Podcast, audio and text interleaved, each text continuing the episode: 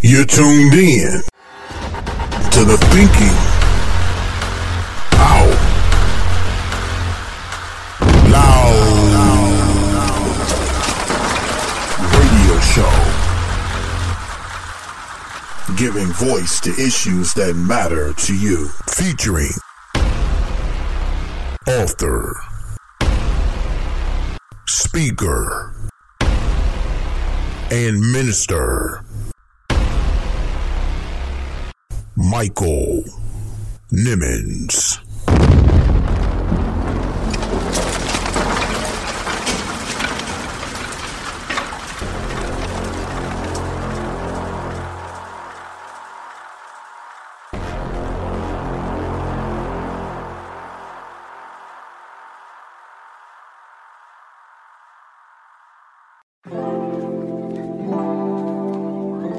Pastor Damaris Johnson. This is Nkechi Taifa, attorney and counselor at law, author of Black Power, Black Lawyer, and you are listening to the Thinking Out Loud radio and TV show with your host, Pastor Michael Nimmons. The Thinking Out Loud radio show, giving voice to issues that matter to you.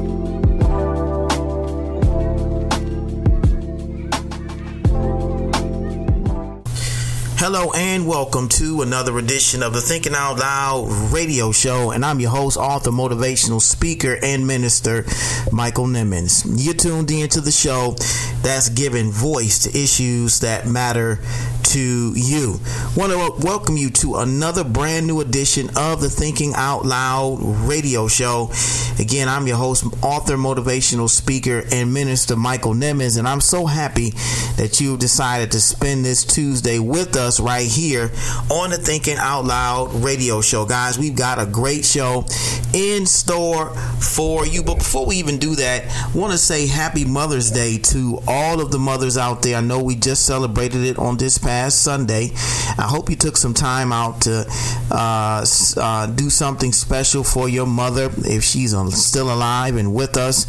Uh, know we're still in the midst of this pandemic and you have to be careful on, you know, taking her out and, you know, uh, going out to restaurants and things of that nature might be limited right now. But I hope you took some time to do something special for her on Mother's Day. And if she's not with us anymore or any longer, uh, we hope that um, we know you spend time reflecting on uh, her legacy and the great things that she's done in your life. Again, uh, Mother's Day is a very, very important uh, uh, holiday. Um, you know, it's right up there with Christmas and Easter. Uh, you know, Father's Day is is way down there on that list of of holidays. You know, I don't know why that is, guys. I don't know. Uh, you know, but but nevertheless, uh, we just want to wish all the mothers that are listening uh, to us this week a happy Mother's Day. I hope you had a great uh, Mother's Day on this past Sunday. Also, in local news, uh, Detroit police Chief James Craig uh, recently announced his retirement from uh, the Detroit Police. Uh, eight years serving uh, this great city, the city of Detroit, as its uh, chief of police, and is being rumored that he is running for governor of the state of Michigan. Uh, and what's even more shocking than that, guys, is that he's also uh, coming out uh, as a Republican. That's right. That is correct. Uh, something that he is, uh, I believe, purposely kept hidden uh, the entire eight years that he has been uh, chief of police. Is reported by the Detroit Free Press that in announcing his retirement, Detroit Police James Craig said Monday he's evaluating his political options, but didn't immediately announce a run for Michigan governor. Uh, Craig is expected to run in the Republican primary in a bid to challenge Democratic Governor Gretchen Whitmer in next year's gubernatorial race, a source close to the chief told the Detroit News on Friday. So I'm wondering, uh, like many of you, why uh, did he? Why has he waited so long to let us know that he was a Republican? Hmm. I wonder why. Uh, there's, you know, of course, uh, problems going on with the Republican Party, Trump being the biggest one of them. And the other is that they can't seem to find their political identity. They don't know who they are. Uh, they seem to be coming apart uh, at the seams, uh, as, as somebody put it. But, you know, in this particular instance, James Chief James, former Chief James Craig, now, um, if if if it is true and he's in fact indeed trying to run for governor, um, I imagine he's doing so with the belief that he would become the first black governor of Michigan as a Republican. Um, but I'm sure you know you all know if he doesn't know that Michigan is not a Republican state; it's a Democratic Democratic state. And Detroit, most importantly, is a Democratic city. so I I really don't see how you know he thinks what what he what his political fortunes are, uh, particularly in the city of Detroit. Um, you know when it comes to that and letting everybody know that he's a Republican running, um, I think only um, sets him up for defeat. So I love to get your thoughts and feedback about that as well. I know you are just as surprised as I am uh, to hear that uh, Chief James Craig is a Republican. I, um, like many of you, thought that he was uh, one of the better chiefs of police that our city has had in a long time. So uh, for him to come out and say that to me is com- somewhat of a disappointment. Uh, but um, you know, I I, I uh, wish him nothing but you know the best. I wouldn't say success, but nothing but the best uh, in his political aspirations. If it is to run for governor, uh, I think you know if uh, Michigan's history holds true, uh, what typically happens is the incumbent governor usually wins a second bid, and then um, you know during the next election cycle, uh, the um, what come what what usually happens is uh, you know the other party if it's republican or democrat usually uh, takes over at that point uh, with a new governor and a new administration uh, that runs for the entire eight years. So if he's looking to do that now uh, that is um, that seems to be um, he seems to be trying to buck the tradition so to speak. But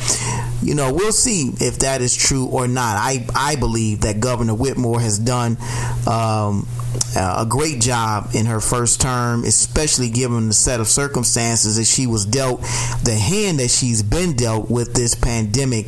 I think she's done uh, an admirable job uh, as governor of the state, especially uh, given uh, what we are going through right now. Uh, so I just wanted to say something about that, and uh, feel free to let us know what your thoughts are about that as well. And as I said, guys, it is going to be um, a really, really interesting couple of weeks here on the Thinking Out Loud radio show.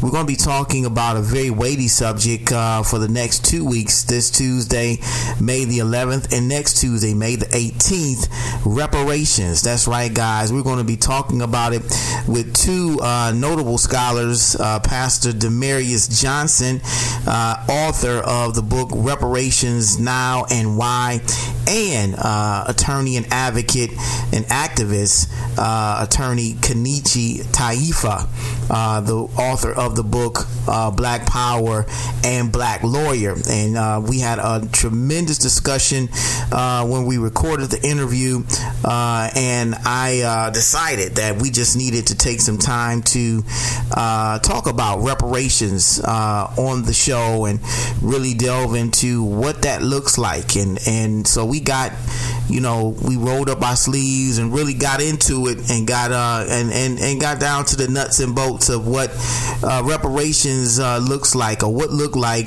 uh, if it is in fact something that is actually achievable. Uh, so that is something we're going to be talking about. We we've broken it up into two segments or two uh, two shows. Of course, May 11th, we're talking part one of our discussion. Let's talk reparations, and then we conclude next Tuesday with part two of that discussion. As a part of it, we're talking about Black Lives Matter. We're talking about criminal justice reform. We're talking about can this administration even deliver on the promises that they've made to Black America? We know President Joe Biden has uh, credited the Black community for being uh, elected president of the United States, and so is he going to be good or make good on his promise to deliver on criminal justice reform? Is he going to, uh, you know, uh, take those uh, uh, extra steps to uh, build that bridge between Black America and White America under his administration? Uh, you know, is he going to be the president that's going to deliver on reparations? So these are some of the things we talk about and address uh, in our conversation with these two notable scholars, Pastor Demarius Johnson and attorney Nkechi Taifa. So glad to have them both with us on the next two weeks on the Thinking Out Loud radio show. And in addition to uh, the interview on today, guys, we've got a dynamic thought of the week for you entitled Encourage Yourself. And I'm sure during this time, encouragement is probably one of the hardest things to find. You know, we're at home, we're in solitude, solitary confinement in some in some cases because of the pandemic, uh, and motivation and inspiration uh, is probably very hard to come by. But I am grateful again that you uh, stopped by on today, and I believe it's not by accident that you've tuned in to the Thinking Out Loud radio show for such a time as this, because we have a dynamic thought of the week entitled Encourage Yourself. That's right, guys. I said it right. Encourage yourself. You got to sometimes pat your own self on the back. You got to motivate and inspire yourself. We talk about it uh, in our thought of the week, and it's coming up at the end of today's show. Also, be sure to check out Thinking Out Loud TV. This is our YouTube channel where we're posting a new video each and every week on Th- Thinking Out Loud TV.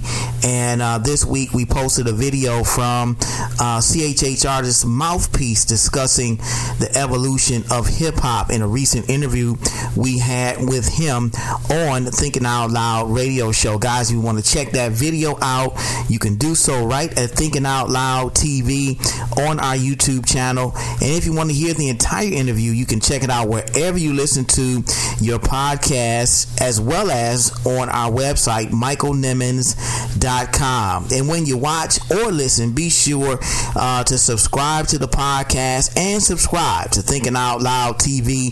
And that way, when you do, you'll be notified each and every time a new video or a new episode is loaded. With Thinking Out Loud TV, uh, you be sure to click the bell notification, and that way, each and every time a new video is loaded to our YouTube channel, you'll be the first to be notified about it. So, guys, I'm telling you, we are putting up content each and every week for you to enjoy, and be sure to like and subscribe, rate and review uh, both the podcast and Thinking Out Loud TV YouTube channel, and leave us a comment. Let us know what your thoughts are about what we're posting right here on the Thinking Out Loud radio show.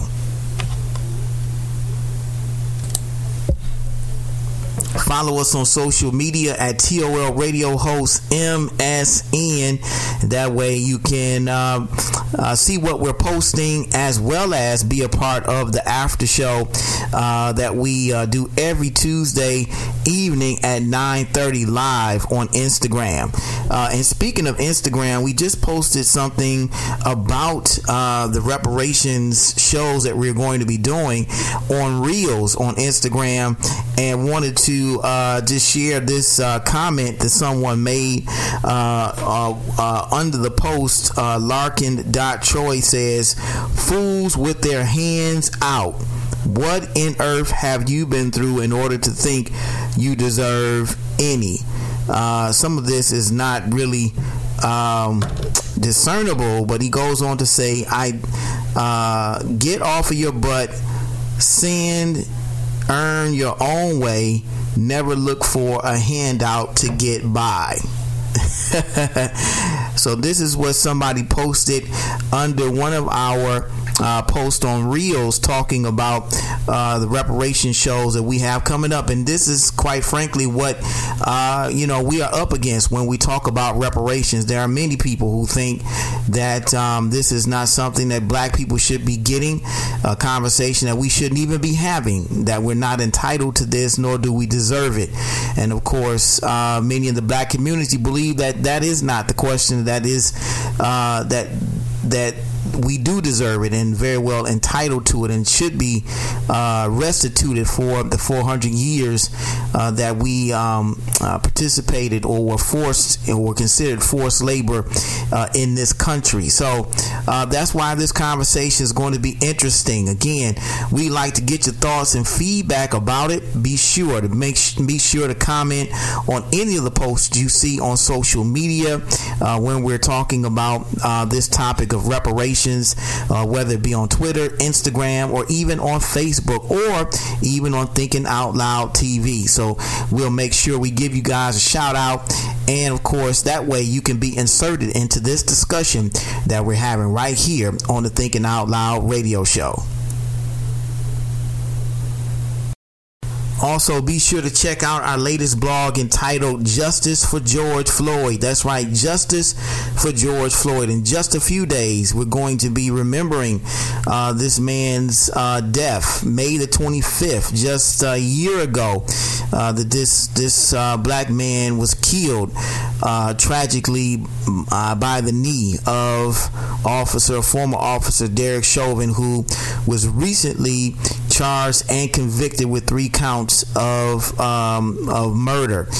And so uh, we wanted you to check out this blog that we talk about uh, the disparities that exist in our country when it comes to how black and brown people are treated by the police and uh, how we definitely need the passage of the George Floyd Policing uh, and uh, Justice and Policing Act, and that we need to encourage our congressmen and women to uh, pass this legislation.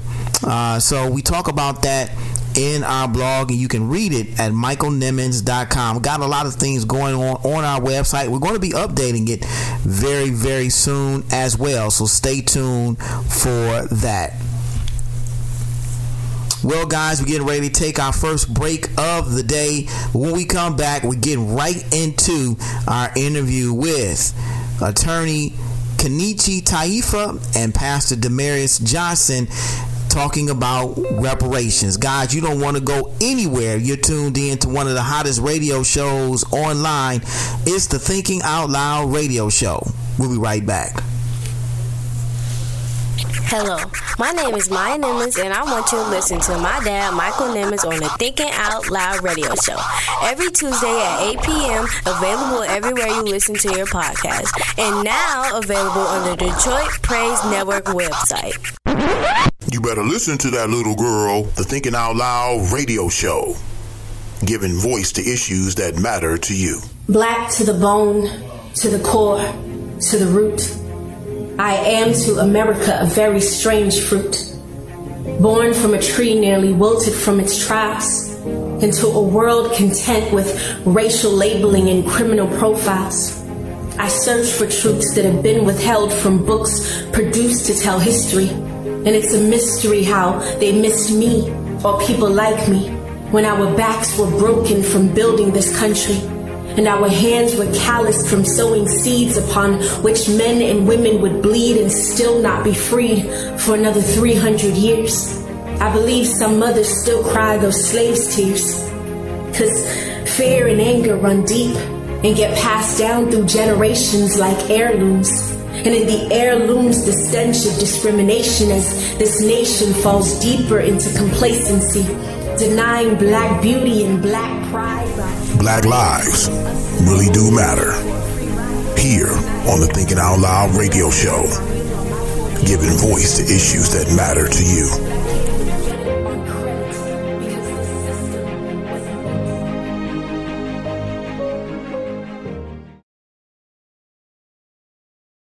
Hi, this is Martin Luther King III, and you're tuned in to the Thinking Out Loud radio show with radio host Michael Nimmons. The Thinking Out Loud radio show, giving voice to issues that matter to you.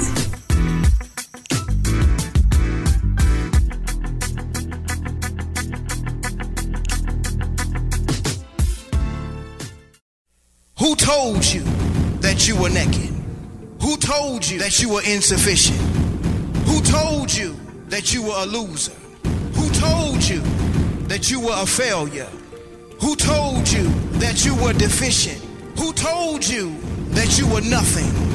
Who told you that you were worthless? Who told you that you had no value? Who told you that you you to believe. Who told you that you were naked? It's a dynamic, empowering, and inspiring book about identity that is a definite must have. Pastor Nimmons talks about an identity crisis that dates as far back as the Garden of Eden.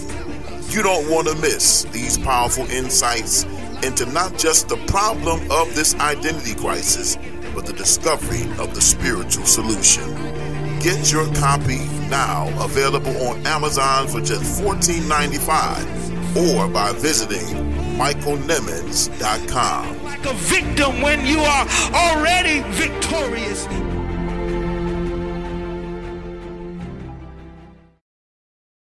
You're tuned in to the Thinking Out Loud radio show. Keep it locked, keep it locked, keep it locked. All right, everybody, we are back on another great edition of the Thinking Out Loud radio show. And uh, we're calling it Let's Talk Reparations. And I have two dynamic guests on the call with me today. And I'm just ex- so, so very excited about them being with us. Um, they are two heavyweights that I can't wait to jump into this discussion on today about this this uh, weighty topic, reparations. But before we do, I want to uh, give them a proper introduction. Ladies first, she is a leader uh, before her time, stands as a pillar of the Black uh, Black Power movement, and as a long-standing people's lawyer, a sought-after spokesperson for reparations and justice reform. She gained her law degree from George Washington University and graduated magna cum laude from Howard University. Uh, she has many awards, including Essence Magazine 2019 Woke 100 Black Woman Advocating for Change. And she's also the author of Black Power, Black Lawyer. Uh, he is, uh, he holds uh, many titles, according, I'm sorry, he holds many titles, including former NFL wide receiver, successful Buffalo business person, senior pastor of Worship Center, and amazing Amazon, rather, best-selling author of the book Mission Impossible.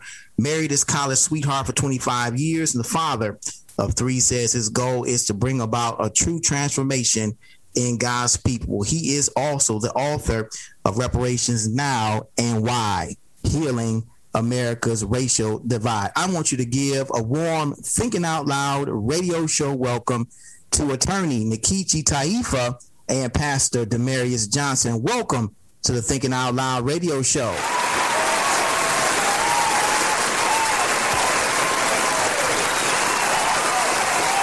Glad to be here. Yes, I'm glad to be absolutely, here. absolutely. Thank you. So happy to have you guys. Uh, wow.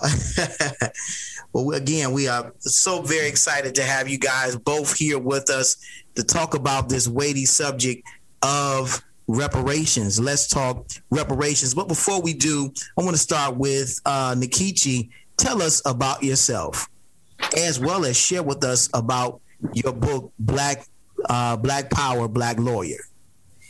Okay, well, thank you so very much, Pastor Michael Nimmons. I'm Nkechi Taifa. And no, I was not born with that name. I was born in the 50s, and I can assure you my mama did not name me Nkechi Taifa in the 50s. But I adopted an African name at age 16. I came of age during the um, uh, you know, the Black Power movement, I guess you could say, came of age, you know, as a preteen when the Black studies were coming into the classroom. And these were the things that was moving and, and grooving me. And I used to, as a teenager, 16 years old, used to go downtown to the Black Panther Party uh, office and uh, you know, used to sit in on the political education classes and sat on the lap of that fine brother pulling security in the front office of the Black Panther Party. but I used to uh, help sell their papers downtown. And one day I just sat down in the middle of the of the street and not in the middle, on the curb, and actually opened up the paper and came to what the portion called What We Want, What We Believe. And point number three just really caught my mind. It talked about, it said, we want an end to the robbery by the capitalists of the black community. We believe this racist government has robbed us, and now we are demanding the overdue debt of 40 acres and a mule. And I can think about that. I said, what? What is all this? You know, mm-hmm. so I started um, learning about this whole issue of reparations. I didn't know then about the Rosewood uh, uh, Florida race massacre. I didn't know about the Tulsa, Oklahoma dropping of the bomb. I didn't know about the Elaine, Arkansas massacre, the Wilmington, North Carolina. I didn't know about all of these things, but I could just feel in my bones, just psychically, the cruelty of the enslavement era. And I knew that this was an issue at that young age of 16 that I wanted to be a part of. So I started talking about it everywhere I could, grew up, became a lawyer, still started talking about it. And now I'm just honored to be in the company of some of the leading minds of this country. Uh, the, my, my, brother here, the, the Reverend Damaris Johnson, one of the leading authors in in this country, academicians, economists, psychologists, psychiatrists. 2020 Democratic candidates vying for the nomination. And you know, it's an issue whose time has come.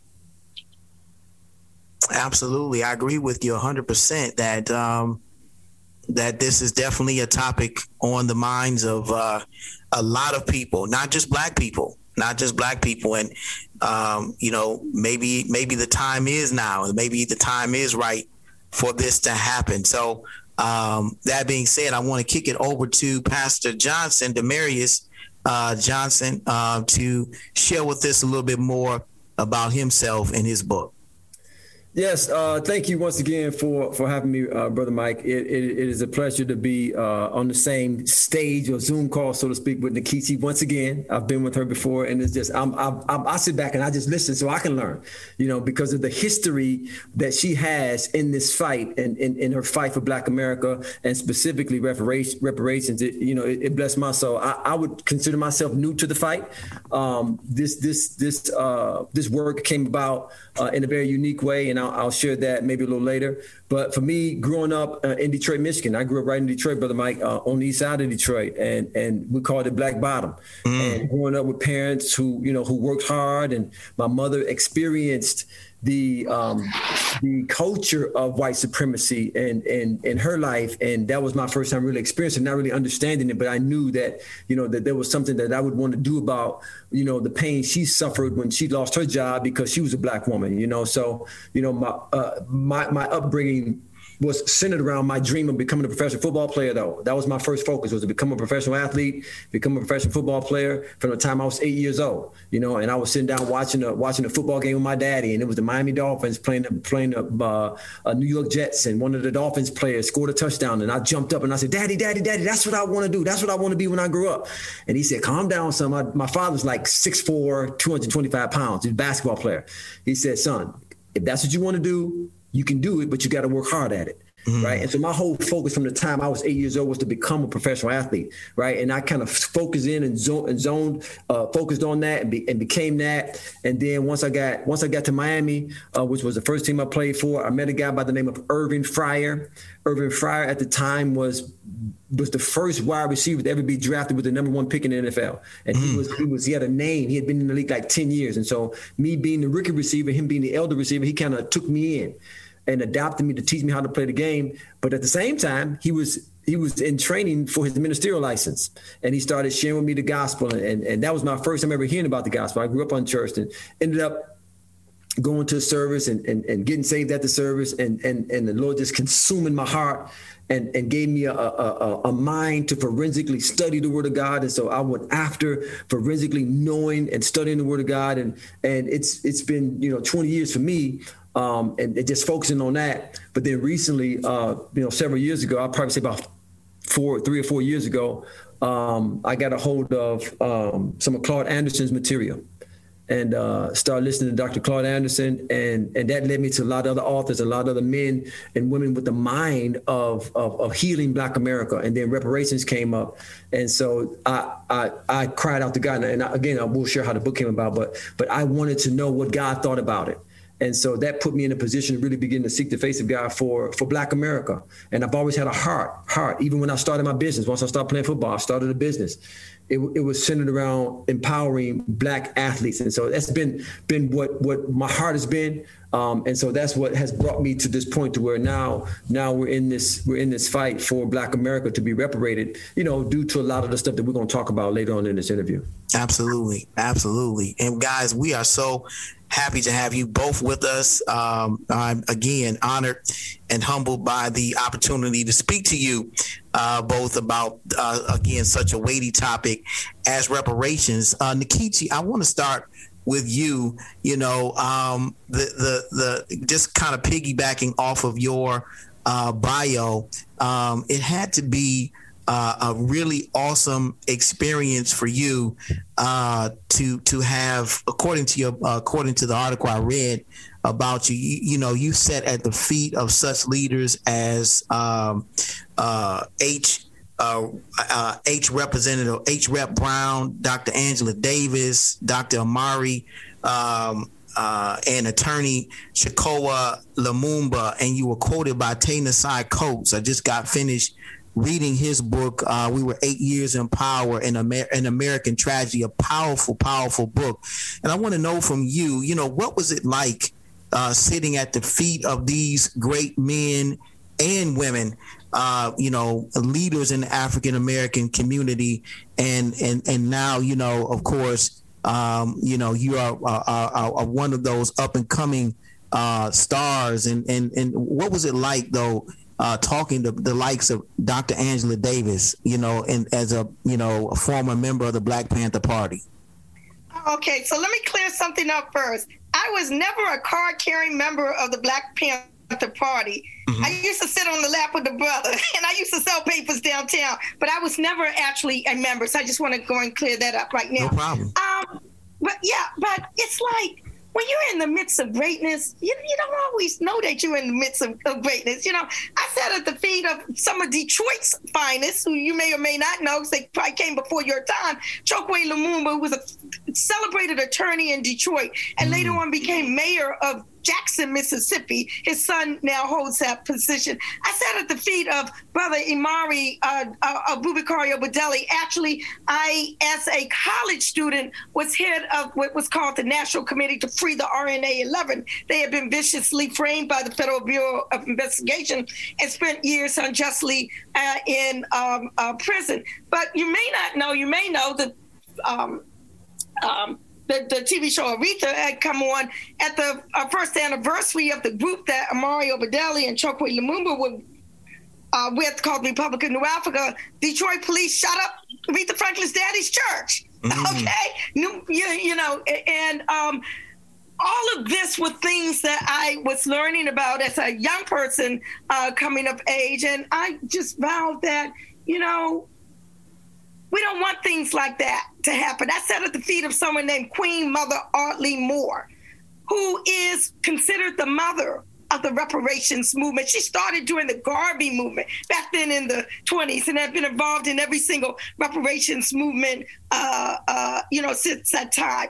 Um, Angela Davis, I was thrilled and honored that she wrote a blurb for the back of my book. Okay. I didn't know Angela back then, uh, but I was always around dealing with issues dealing with injustice and, and just incarceration and things along those lines. And I write about Angela in my book, but more so than Angela, I was very intrigued by her co-defendant, who most folk don't realize is still sitting in prison today, Ruchell Magee. Everybody knows about Angela, Big Bush, you know, everything, but no one remembers about Ruchell Magee. So what I search to do, try to do, is to um, dredge up from the uh, uh, the corners of history, from the cobwebs, from from the footnotes in history, and bring uh, those people to light. And I dedicated my book to a number of these persons um, as well. But besides Angela Davis, Danny Glover wrote a blurb for the back of my um, book. Danny Glover, the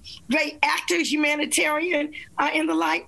The son of civil rights activist James Forman, I wrote a blurb for the back of my book, James Forman um, Jr., um, professor at law. And it was James Forman Sr., the civil rights activist, who stood up in a church in New York, okay, Riverside uh, Baptist Church, and said, Y'all pay up here now, you know, reparations, you know.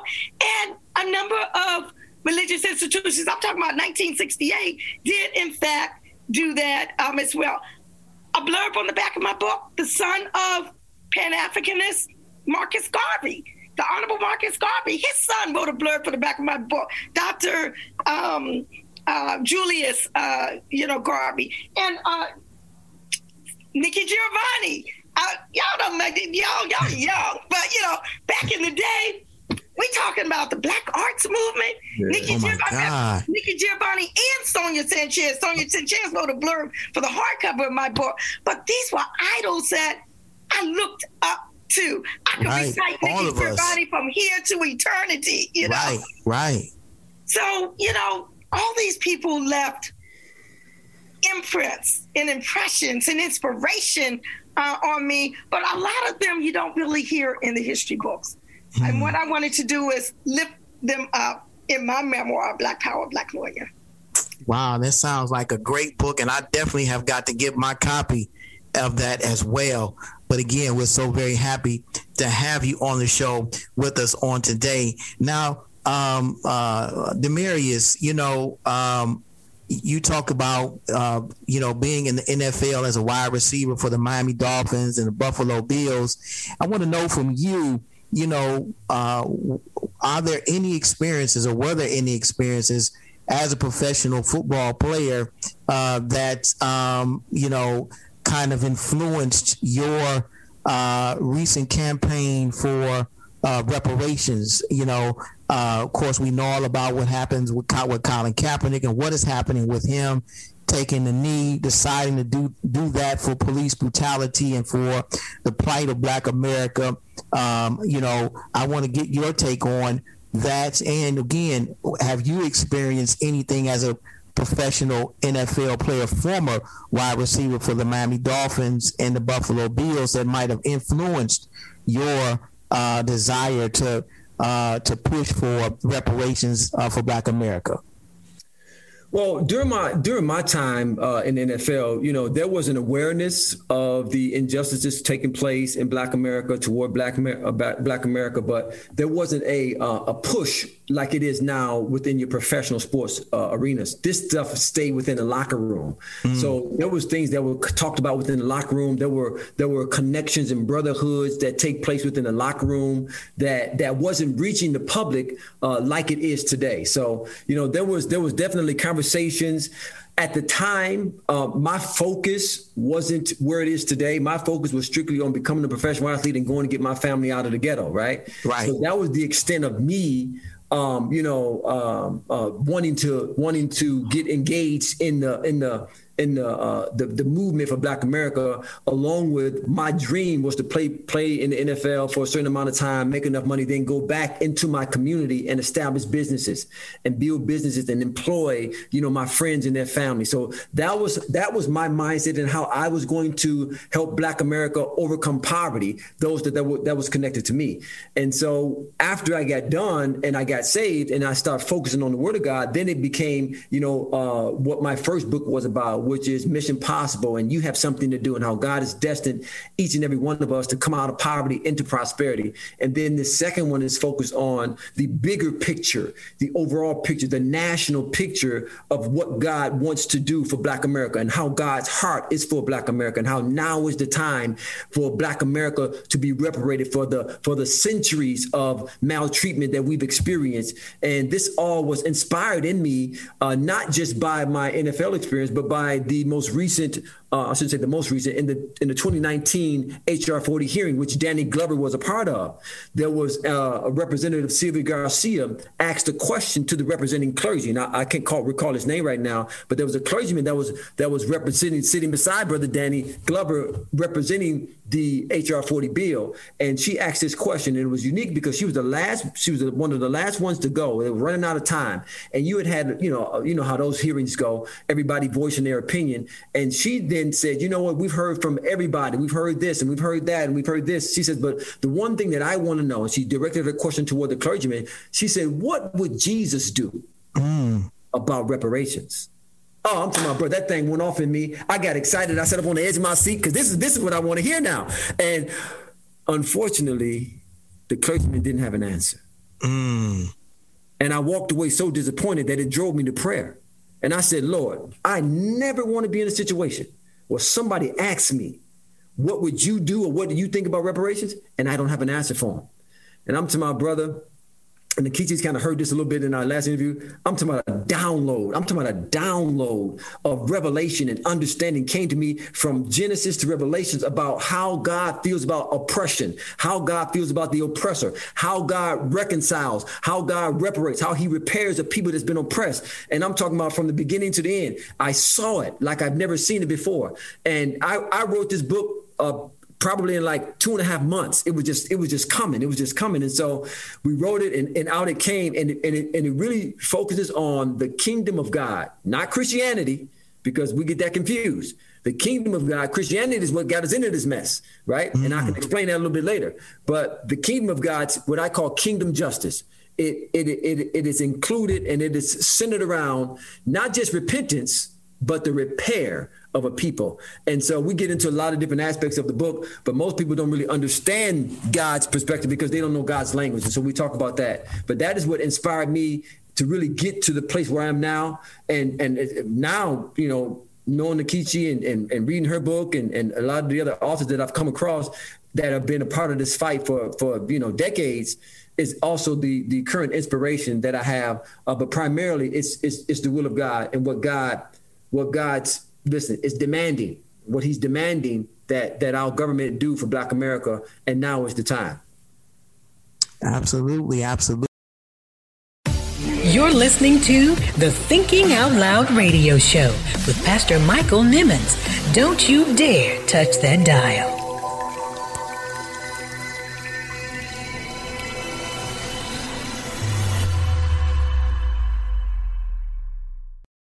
Hey, what's up, everybody? This is Jemele Hill, and you're listening to the Thinking Out Loud radio show with my man, Michael Nimmons. Stay locked.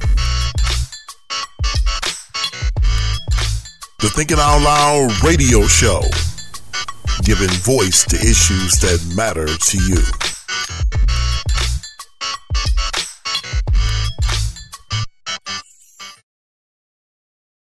Congratulations to Pastor Michael Nimmons for over 20,000 streams and downloads.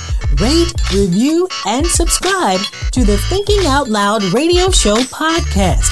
Available on Apple Podcast, Google Play Music, TuneIn, Spotify, iHeartRadio, Radio.com, and MichaelNimmons.com. Tune in today. The Thinking Out Loud Radio Show giving voice to issues that matter to you.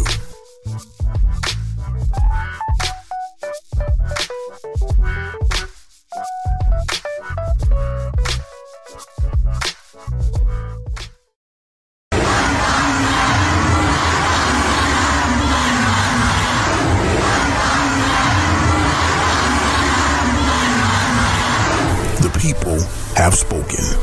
From Minneapolis, Minnesota, to London, England, from New Zealand to New York City.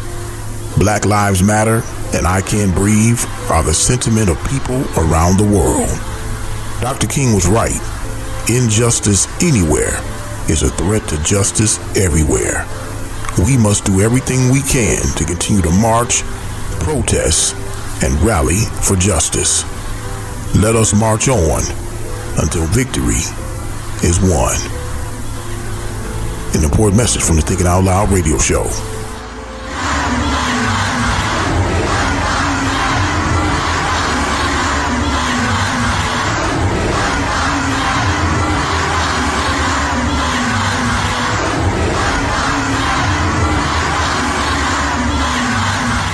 Don't, don't, don't, don't, don't touch that dial. It's the Thinking Out Loud radio show. We'll be right back.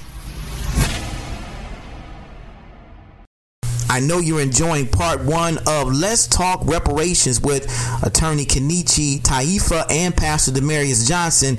Let's get back into this insightful and powerful discussion.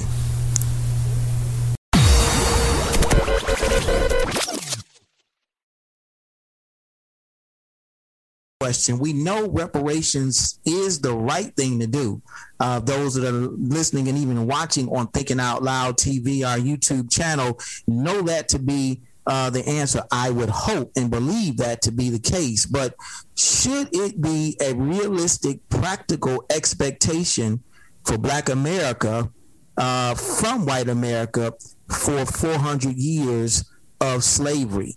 Uh, should that be an expectation of ours, a practical, realistic expectation of ours uh, as Black Americans uh, for white for Black Americans uh, from white America uh, as restitution for 400 years of slavery? I'll start with uh, with Demarius, and then I'll get your response next, Nkechi.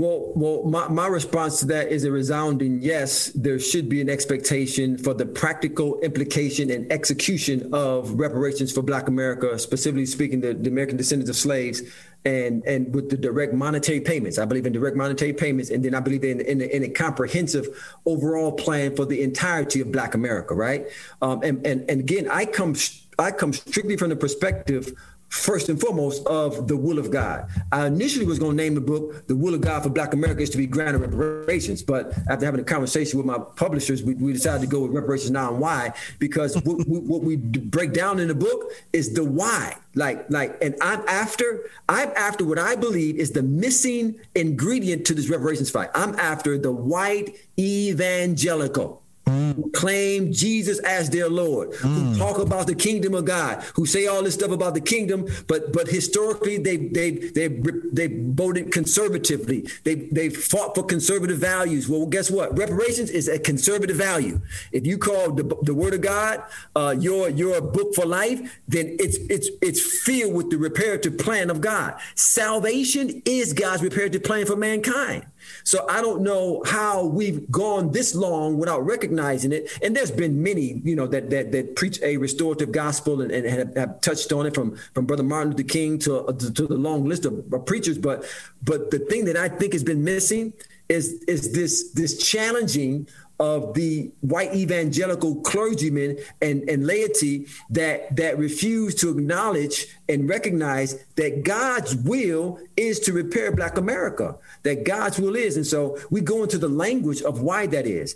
And we go into the the other aspect of of what what should be done and what needs to be done. And first and foremost, there needs to be a, a awareness that comes to uh, the body of Christ and specifically Black America of this being the will of God and and I'll share this last thing and I'll and I'll hand it over to Nkechi.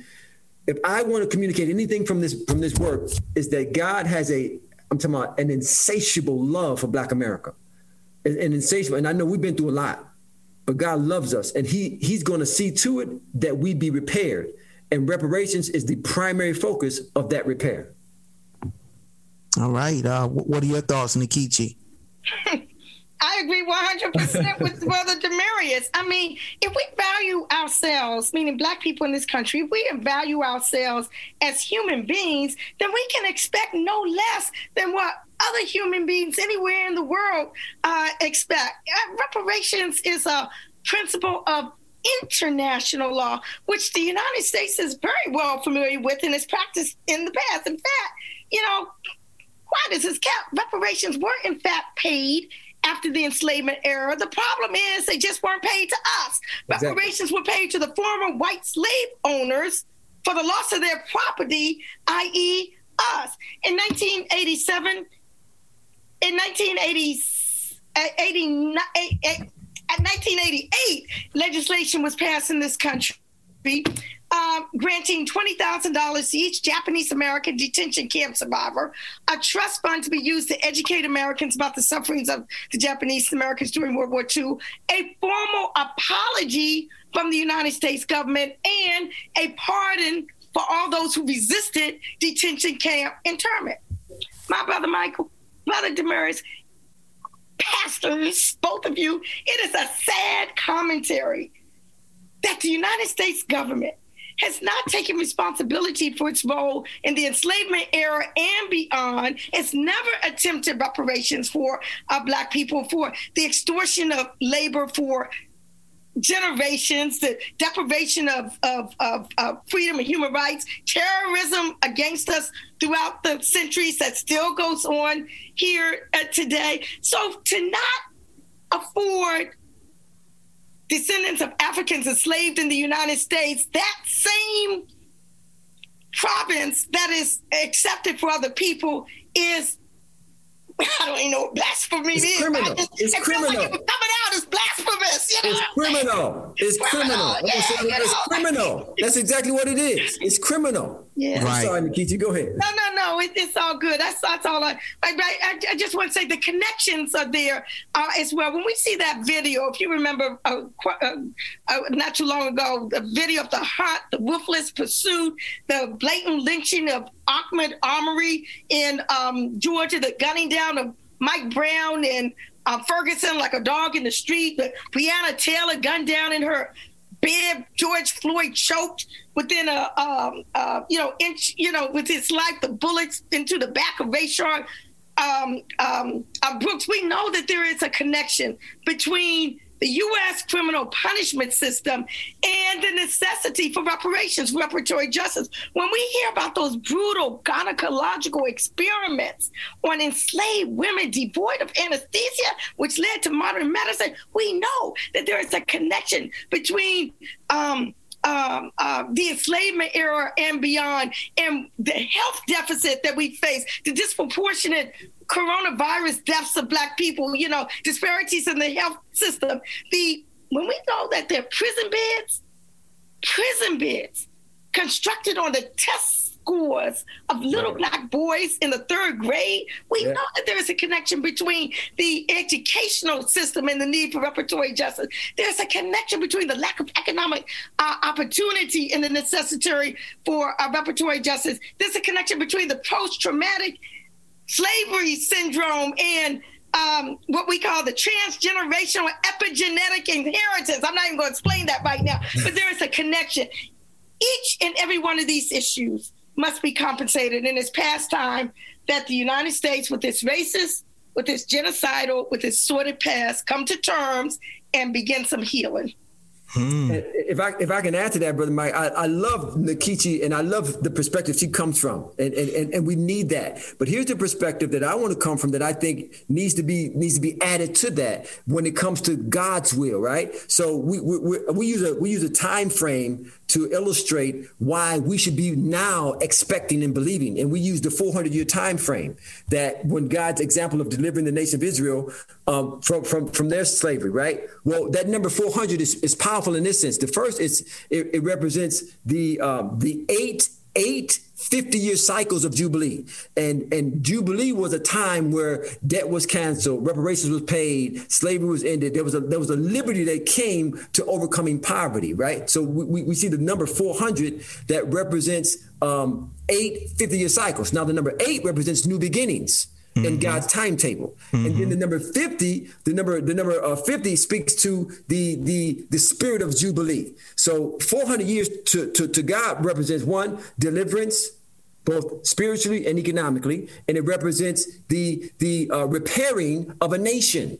So we use that as our time frame that everything that Nkechi just mentioned, but when you add to that that it's God's time frame now, that's why we really believe now is the time, and now is the time for Black America to have an expectancy. See, but it's going to be a matter of faith. They need to hear what we're talking about from the God perspective as well as from Nkechi's perspective. And so we, we need the historical perspective, but we need the the, the, the kingdom of God's justice um, uh, declared to the to the masses of black america and and specifically the ones i'm after is the white evangelical america that's proclaiming this gospel i just Hmm. i just i just think they need to hear it from a from a different perspective Well, yeah, I I uh, I agree with both of you, and um, you know, uh, this this this is a a very very interesting discussion. Both are uh, you you made some very uh, I think good points about the why that uh, reparations uh, is deserved by uh, uh, uh, for Black America, and I don't think really that is um, th- that's that's uh, really um, something that's debatable. I think white America understands the why or knows that they're that the why is there, but it's something that they not they're not willing to accept or they're willing to grapple with the why because you know, for, for every reason that you mentioned, Nkechi, and for every reason that that you mentioned, Demarius, uh, reparations uh, should be given uh, to Black America. But uh, for somebody that is, you know, looking at this uh, debate and looking at looking at this discussion, um, you know, with with the the the, the understanding that um, this Congress, this Senate, you know, we, we may have a Democratic president in office. We may have the first vice president uh, in uh, a woman in Kamala Harris, South Pacific, South Asian Pacific woman in Kamala Harris. We had a black president in, Barack Obama. It just not. It just does not seem like uh, this is a realistic expectation or realistic um, uh, a realist, I shouldn't, even say expectation. It could be an expectation of ours, but something that, um, you know, just does not seem to be uh, possible or materialize.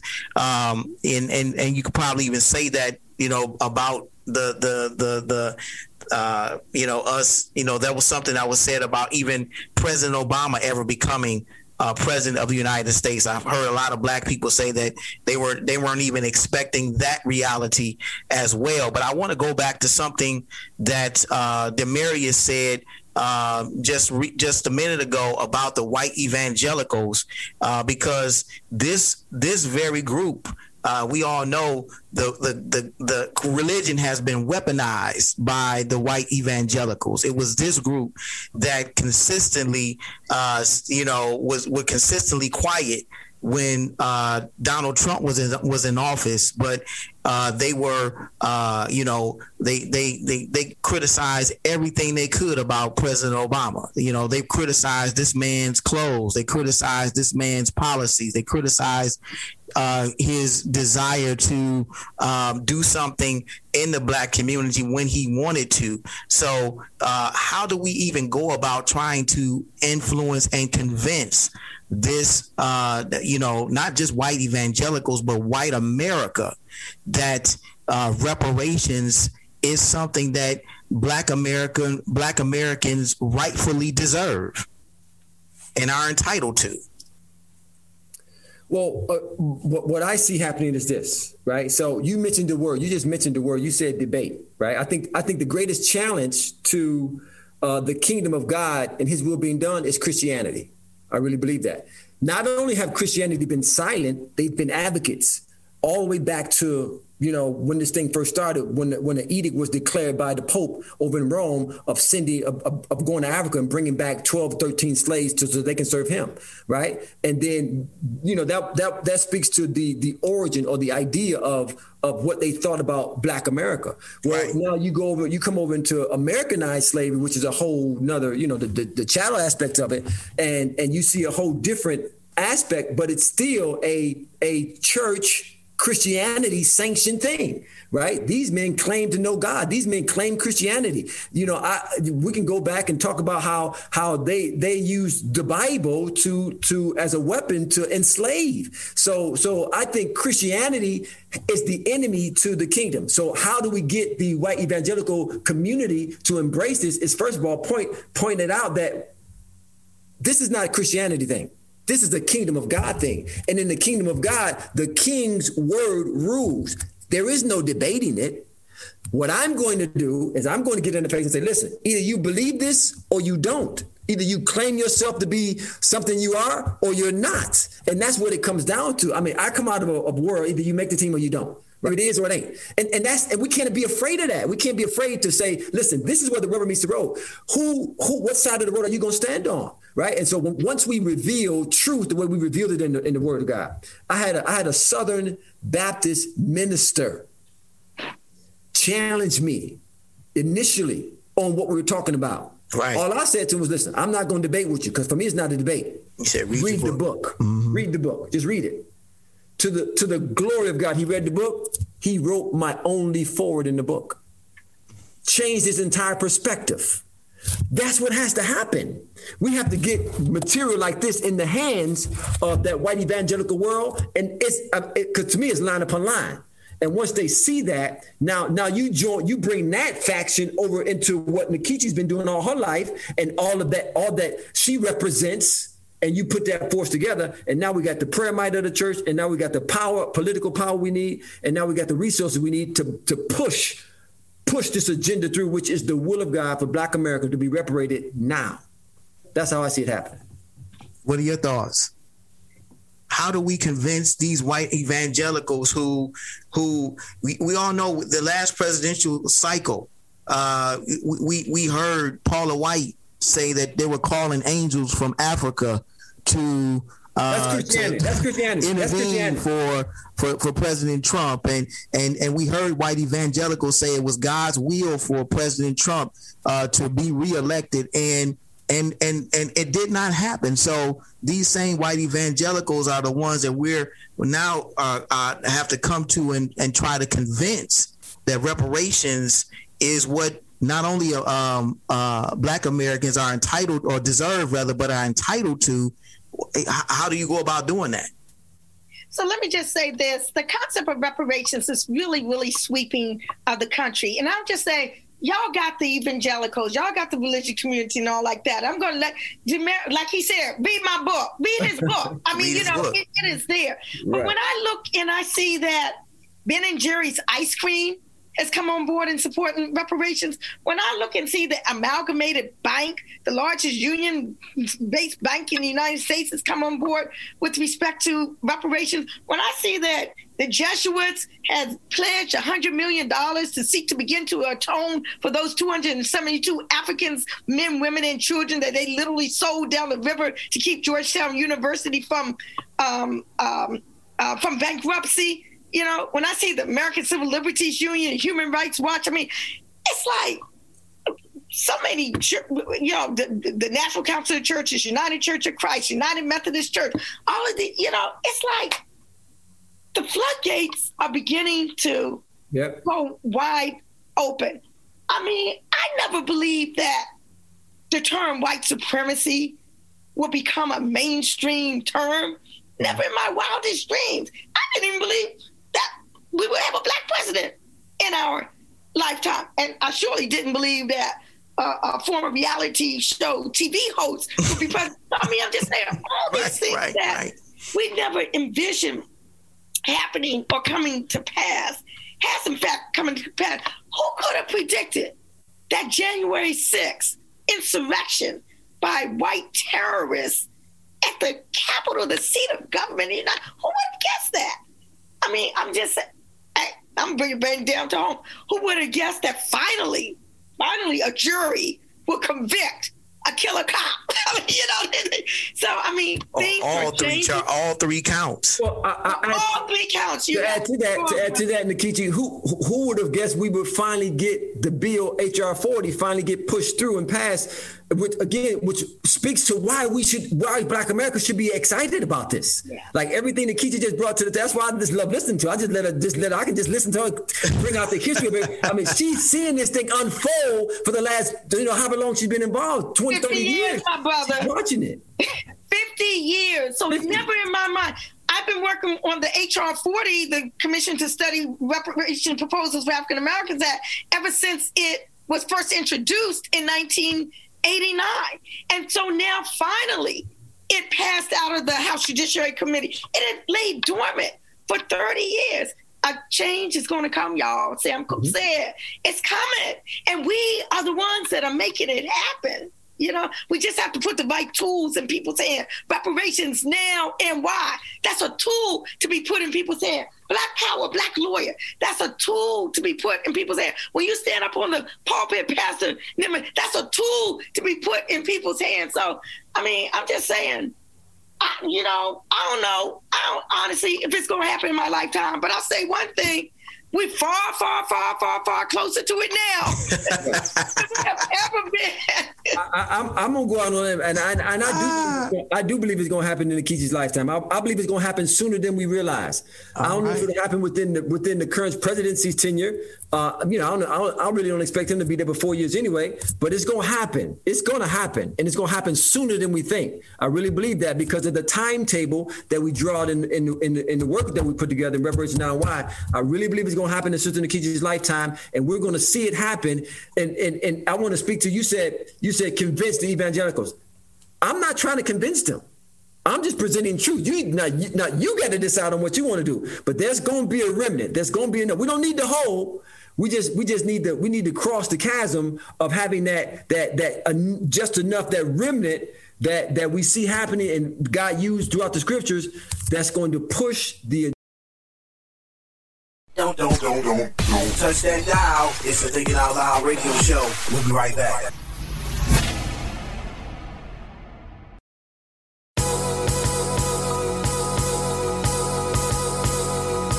This is Michael Eric Dyson, and when I'm in Detroit, I listen to the Thinking Out Loud radio show, dropping that knowledge, giving that inspiration, giving us that enlightenment. Nobody does it like Brother Michael does it. Do your thing. Holla. Peace. The Thinking Out Loud radio show, giving voice to issues that matter to you. Award winning journalist, Carolyn Clifford. As journalists, we just have to keep doing what we're doing day in and day out. And all we can do is report the truth in a non biased manner, and everything else will work itself out. Activist and thought leader, Marcia L. Dyson. obviously not Nancy Pelosi because again, because of social media, she said what she said, but that she's not going to be the ones who stopped uh, her colleagues from not only thinking out loud but talking out loud, whoever they are, authentically. Pastor and intellectual, Dr. Frederick Haynes III. The Black Church, according to the uh, brilliant author and historian and scholar L.H. Welcho, uh, he said the Black Church was born as a protest movement. Uh, that's the reason the Black Church came to be. And if we're going to be honest to uh, Scripture, I mean, the church itself came out protesting. It was a movement of prophetic witness uh, to, you know, the insurrection of the resurrection of Jesus Christ. We bring you the best minds who deliver their best thoughts only on the Thinking Out Loud radio show.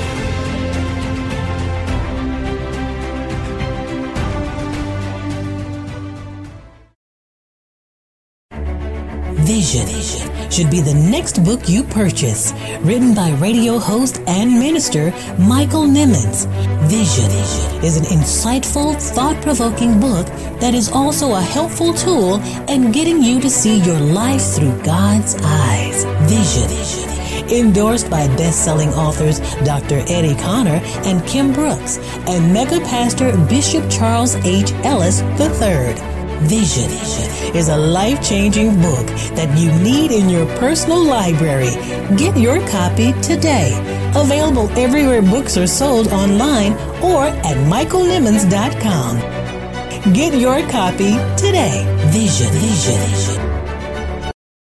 Stay tuned for more motivation, more inspiration, and more empowerment on the Thinking Out Loud radio show. Keep it locked.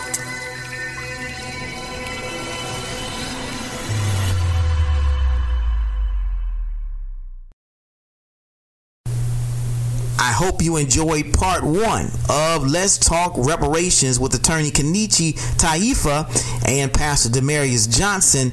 Let's hear the conclusion of part one of this insightful and powerful discussion.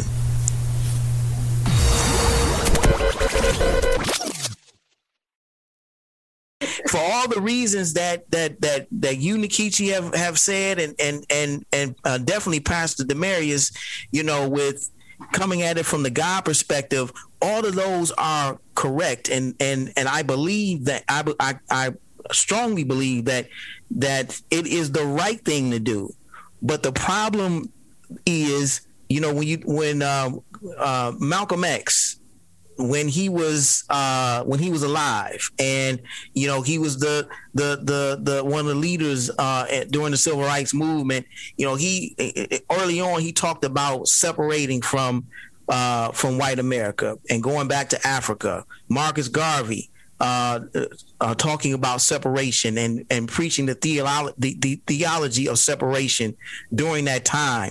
Um, but also the, the, the problem with that was they were actually requesting to do that from the same people that were oppressing them and and so this this kind of the reparations discussion reminds me uh, similarly of of that debate or of that discussion that took place back in the 1960s. We are asking the oppressor to uh, give us restitution for being oppressed and, well, and mean, trying to inf- convince them that we're worthy of that restitution, and well, and that's and that's the problem. Well, I know it's a problem, but Moses had to do the same thing, right? That's why we use the word of God. Like like I'm sure they thought the same thing. You, you when you go to them, eventually it's gonna have to come down to can can America be made to do it if it comes down to that? Mm. I understand the hesitancy. I understand that, but but but the biblical. Uh, pattern that we've been given just points to like my faith is high for it. So I, I get it. I just think it's a matter of of I can Nkechi's faith is high because she's seen the process, right? So it's just a matter of people being able to receive the the insight that that we have to give them. And I'm impressed by both of your optimism. Uh, and I'm impressed. You know, it's it's the right thing also to do as a lawyer. If my client gets hit by a, a, a, a car and they go to court, they're expected damages, a remedy. Right. You know what I'm saying? Um, it's what is owed. It's I what is due. It's a basic principle. Well, we got over 400 years of that car hitting us, and it wasn't accidental. Right, it was, it was intentional. intentional. When it's intentional, it's even more damages. You know what I mean? The, the, the culpability is even more. So, um, uh, yeah. and, and, it's not it's not that it's not that I disagree with the idea that it is the right thing to do. It's the legal thing to do. But to me, it's not it's not it's not a matter of right. It's going to be a matter of might. When we say we don't have to necessarily convince the white evangelicals uh, because they're not the ones that are really holding the power to, to, to create and sign the legislation it's the white Republicans, the conservatives that you know, the Mitch McConnells, the the uh, you know, uh, uh, uh, the, the, uh, the, the, the, the senator from South Carolina oh Lindsey Graham. You know, it's those kinds of individuals that that will you know Lindsey, uh, McConnell has has gone on record saying that you know we're not going to do anything about reparations you know, plain and simple. And and so what do you do when you have someone that is bold enough to just come right out, they're not hiding it. We're not doing anything about reparations for Black America because, in so many words, we don't believe you're entitled to it. Well, there's something to um, being in control of the White House right now because there's another option. And that option is the H.R. 40 can be enacted, can come into existence pursuant to executive order. Right. Now, that goes to the issue of when we talk about convincing convincing Biden to do it. And mm. you know, he's on record saying he owes his presidency yeah. uh, to black people. So I mean, I'm just saying that I can count. I know how many votes is needed in the Senate in order to to pass through a, a filibuster, and we ain't got them votes unless they change the filibuster laws. So my thing is, let's get a strong vote in the House on the House floor, and then do any and all pressure that can be done on with respect to Biden to have HR 40 come through um, and, and, just as a thing, HR 40 doesn't give one red cent to anybody. It's right. a commission to study and to make recommendations for proposals. Right. Okay, so I don't even know what people are scared about. Right. It ain't reparations. It is a commission. It's the route that the Japanese Americans took. So anyway. guys, I want to delve into more of that discussion and to uh, get down to some of the brass tacks about, uh, you know, what reparations looks like. We've always called it, you know, for our 40 acres and a mule, but is that really what we're expecting from uh, the uh, from white America in the in this you know 21st century? Are we expecting cash payments? Are we expecting uh, land and uh, and oxen, or are we expecting something else? I remember having a discussion uh, uh, with someone who was making comments on our Thinking Out Loud TV YouTube channel about the very idea of reparations and that they believe that African Americans need to be uh, financially compensated in cash.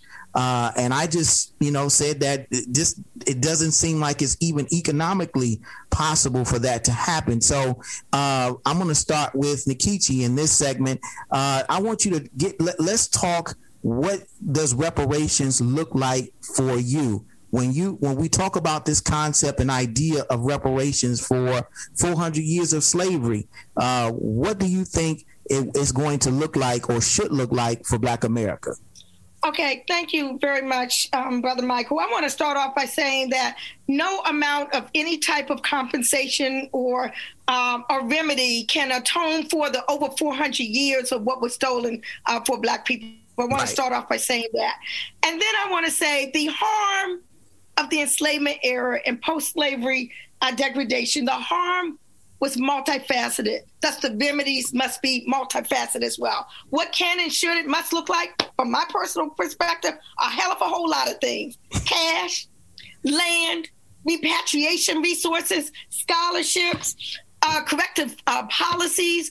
Uh, we spoke during the break about, you know, uh, um, you know, some people wanting to go back to Africa or this or that or the other. There was an essential thing that was lost during the enslavement era, and that was the right to of our peoplehood, of our identityhood that, that was stolen. Some people do want to go back to Africa. They're supposed to go and just swim naked. Some people want to go somewhere else or whatever. Some people want to really seek to join this nation, this white nation, and strive to make a multiracial democracy real. But some people want that other choice of self determination to establish their own independent land base on this soil, which they worked and built upon, negotiate with the native people. So all of these should and could be viable options. We have people sitting in, in prison. I'm not even talking about the mass incarceration, but I'm talking about the people who were resistors, who fought for uh, you know, freedom and, and, and, and as a result have been in prison 40, 50 years.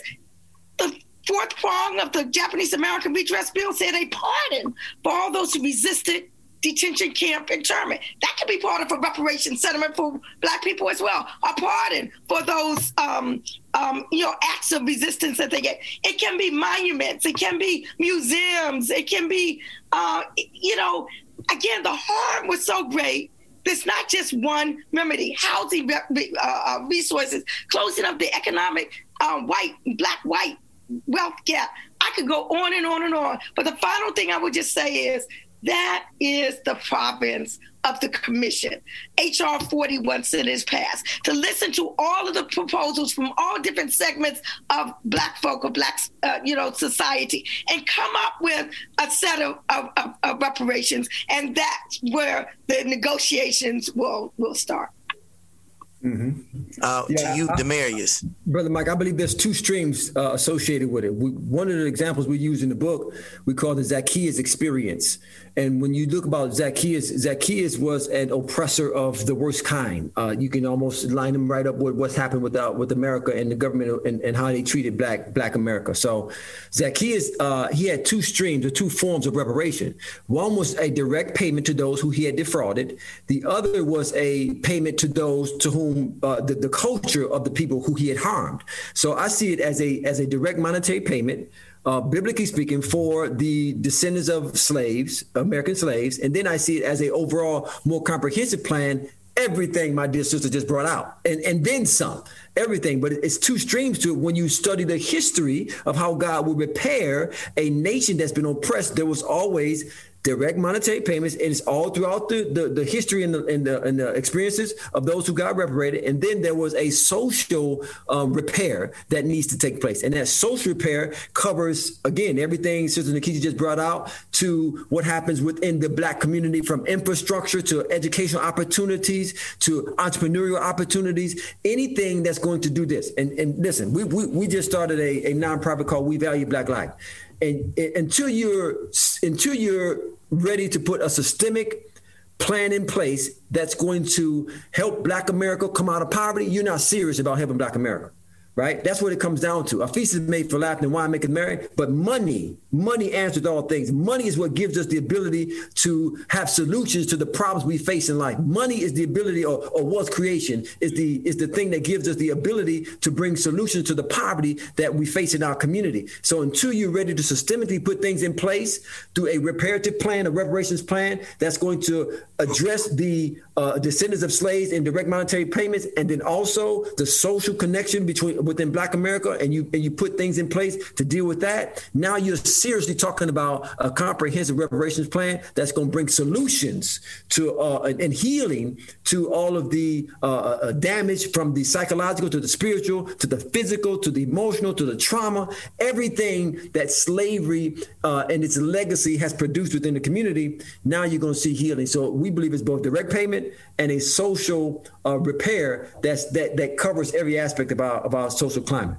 And Brother Michael, I agree absolutely with Brother uh, Demarius um, uh, said and it's saying, and it should not be a situation where the United States said we can't pay, we don't have the uh, money. They that that, that has that that's out the water now. I mean, when they can come in up with trillions for this and that and the military and the coronavirus. I mean, don't tell us when it comes to black folks right. that you ain't got the money. Okay. Now I will say there's a lot of work in healing. This healing we need to tap and do as a people. The internal reparations that we need to do amongst ourselves, you know, as well. And that that that we haven't even begun you know, to uh, address that. There's a lot of issues that we have to deal with in the community when you deal with direct payments. And I am a proponent of direct payments. I know there's a lot of controversy out there in the community with respect to that as to, to how do you operationalize that? How are you going to assess who is this and who is that? Even terminology. I don't say descendants of slaves. I consider myself a descendant of Africans who were enslaved in America. But, you know, we have all these semantics and stuff. We, there's a lot of work that we got to do ourselves. But the central thing is it is owed, it is our right, it is due, and it must be paid. You're listening to the Thinking Out Loud radio show with Pastor Michael Nimmons. Don't you dare touch that dial.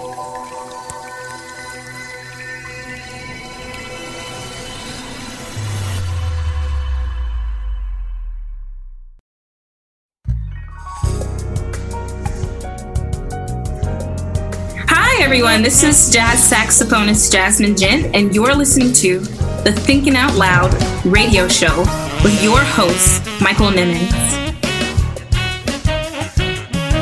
The Thinking Out Loud radio show, giving voice to issues that matter to you.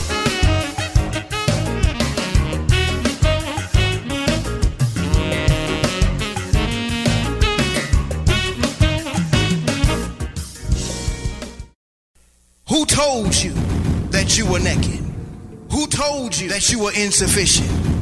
Who told you that you were a loser? Who told you that you were a failure? Who told you that you were deficient? Who told you that you were nothing? Who told you that you were worthless? Who told you that you had no value? Who told you that you get you to believe? Who Told You That You Were Naked It's a dynamic, empowering, and inspiring book about identity that is a definite must have. Pastor Nimmons talks about an identity crisis that dates as far back as the Garden of Eden. You don't want to miss these powerful insights into not just the problem of this identity crisis, but the discovery of the spiritual solution. Get your copy now, available on Amazon for just $14.95 or by visiting michaelnimmons.com. Like a victim when you are already victorious.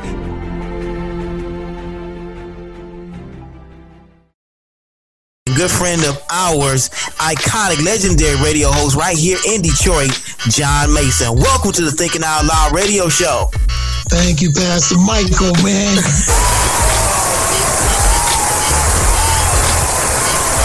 out of a cloud and always listen to thinking it out loud. It'll change your life. It'll do it. And every time you watch and listen, it'll change your life every day. Tune in to the Thinking Out Loud radio show every Tuesday at 8 p.m. with radio host Michael Nimmons. Available everywhere you listen to your podcast. And now available for download on the Detroit Praise Network app.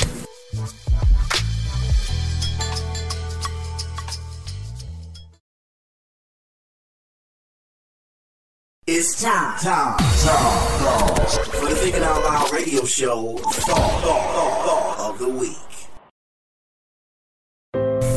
In 1 Samuel chapter 40, King David, the king of Israel, found himself in a very precarious situation. According to the word of God, when David and his men were in Ziklag, the Amalekites invaded their camp, pillaged from them, and took their wives and their family captive and burned the city to the ground. When David and his men discovered this great travesty, his own people were ready to stone him to death because their camp and their belongings had been ravaged by the enemy. The great king who once protected his father's sheep as a child, slew lions and bears, and even the great giant Goliath. The great king who rose to the throne as a lowly shepherd boy now needed some encouragement to make it through this difficult time.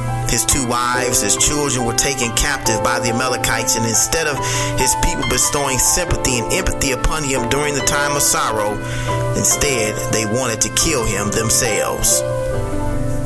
Isn't it ironic that in those times where you need encouragement the most, it seems the hardest to find? Oftentimes, the very same people that you've helped and you've given words of comfort and solace to are either nowhere to be found or even worse, they're unwilling to reciprocate those same courtesies that you've extended to them. Then you're left wondering what to do next because you desperately need an encouraging word to get you through this dark period in your life. But David did something extraordinary. David did something unorthodox. David did something completely different than what you or I would have expected in his position. Instead of having a pity party, instead of wallowing in despair, instead of singing sweet low, sweet chariot, coming for to carry me home. In verse number six, the word of God says that David, in spite of being distressed, for the people spake of stoning him, because the soul of the people were grieved, every man for his own son and for his own daughter. But David encouraged himself in the Lord probably the most important thing that David did in this scripture was encourage himself. When he couldn't find any inspiration or motivation from anyone else, when he couldn't find it from his men, when he couldn't find it from any of his friends, when he couldn't find it from the very same people that he was leading, David found encouragement from within himself.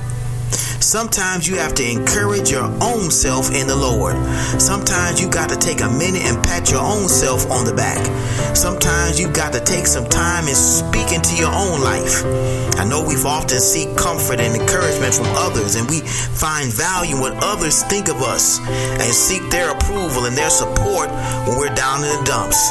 But what happens when you can't find anyone to stroke your ego? What happens when you can't find anyone to say you did a good job? Or what happens when the very same people that you've helped are unwilling to help you? You've got to find a way to encourage yourself in the Lord.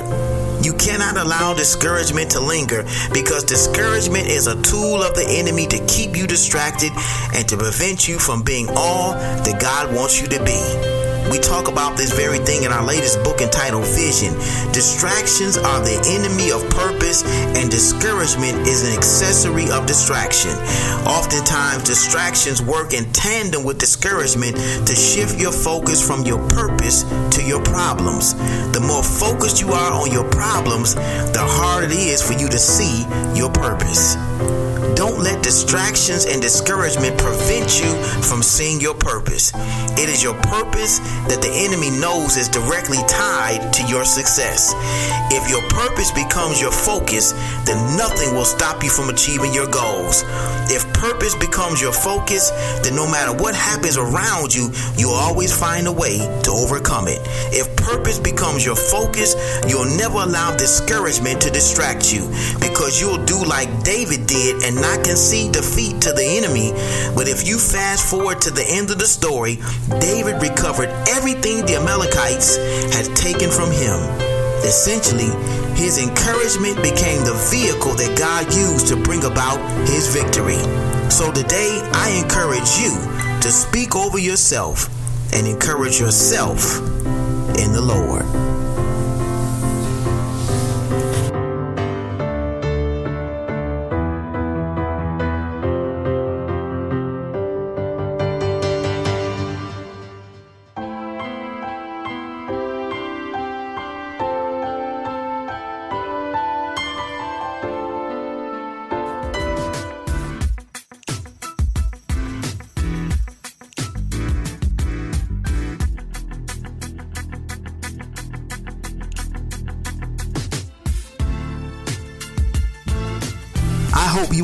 Blessed by that thought of the week encourage yourself. Guys you got to take some time today. Pat your own self on the back. Speak into your own life because you cannot afford to get distracted by discouragement and shift your focus to your problems instead of your purpose. But encourage yourself in the lord give a special shout out to attorney Nkechi Taifa and to Pastor Demarius Johnson for being with us on part one of Let's Talk Reparations. I hope you enjoyed part one of this discussion that we're having this week.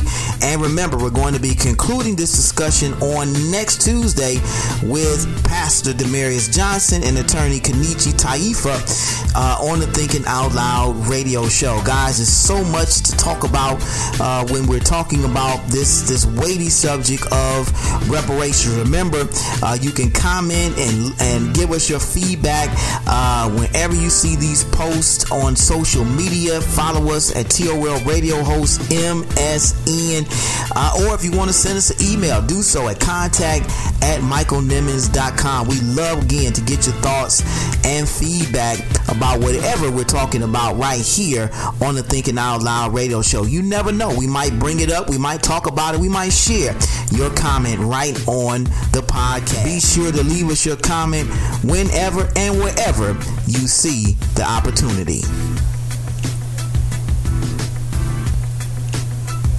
Again, remember to check out Thinking Out Loud TV. Each and every week, guys, we're posting new videos on our YouTube channel. When you watch, be sure and subscribe and like the videos that are posted on the Thinking Out Loud TV YouTube channel. And be sure to click the notification button so each and every time a new video is uploaded, you are the first to get notified. Join us uh, later this evening at 9.30, guys. We're going to be live on Instagram for the after show talking about the podcast, talking about today's hot topics, as well as uh, Let's Talk Reparations. Want to get your thoughts and feedback about that. That's another opportunity that you guys have to share your thoughts about uh, any of our show topics, but specifically on, on today, we're going to be talking about reparations. So join us tonight at 9.30 for the after show live on Instagram. Uh, follow us at TOL Radio Host MSN so that way you can join in on the discussion. Well, guys, we get ready to get out of here. I hope you enjoyed uh, the, uh, today's show. Again, remember to rate, review, and subscribe to the Thinking Out Loud radio show. Your support helps us to increase our exposure across the world wide web. We're getting ready to get out of here. Tune in next week as we continue part two of Let's Talk Reparations. But until then, always remember if you think it, you can believe it. If you can believe it, you can see it. If you can see it, you can be it. If you can be it, you can achieve it. The power rests within you. The mind is the most powerful muscle in your body. Use what you got to get what you want. The power is in you. It's the Thinking Out Loud radio show. Thanks for listening.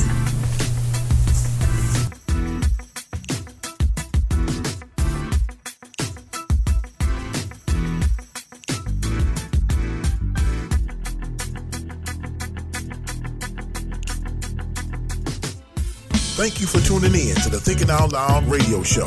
If you like the show, be sure to subscribe to the podcast. To get more info about the show and the ministry, visit michaelnimmons.com. Want to book radio host Michael Nimmons for your next special event? Send an email to contact at michaelnimmons.com. Tune in every Tuesday at 8 p.m. for the Thinking Out Loud radio show, giving voice to issues that matter to you.